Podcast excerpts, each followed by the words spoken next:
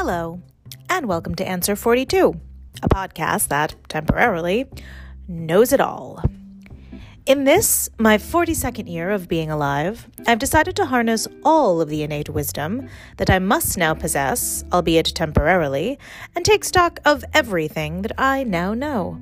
Today is day 163 of this project.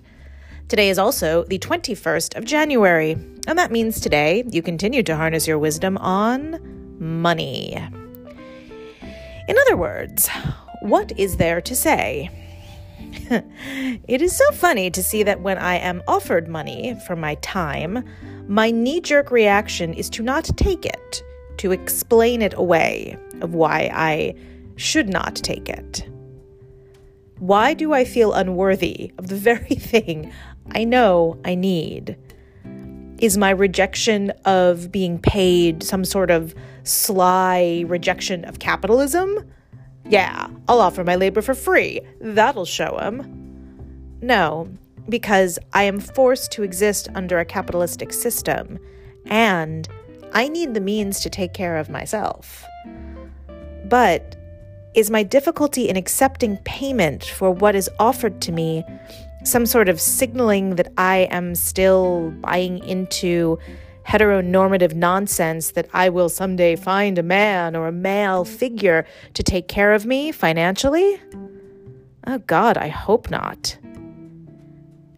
Is it that I don't value that which I bemoan others do not value? Since I have to since I have it to give, is it therefore not valuable enough to be paid for? Possibly. And I know intellectually that such logic is nonsense.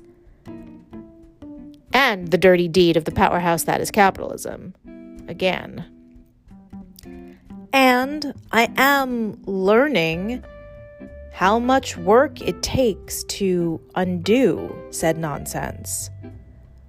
But the work is necessary, and the difficulty of the work, I think, is by design. But when have I ever shied away from a challenge?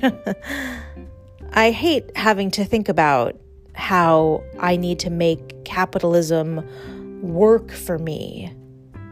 But as I said, I have to take care of myself. And unfortunately, money is a part of that.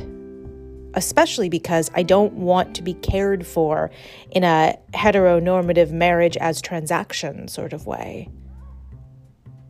It's just not the way I'm wired. So, where does that leave me? I'm saying yes to getting paid always, for one and working my way towards demanding to always be paid too. Tomorrow is the 22nd, where you continue to harness your wisdom on disappointment. In other words, what could have gone differently? Thank you for witnessing my 42nd year. Bye now.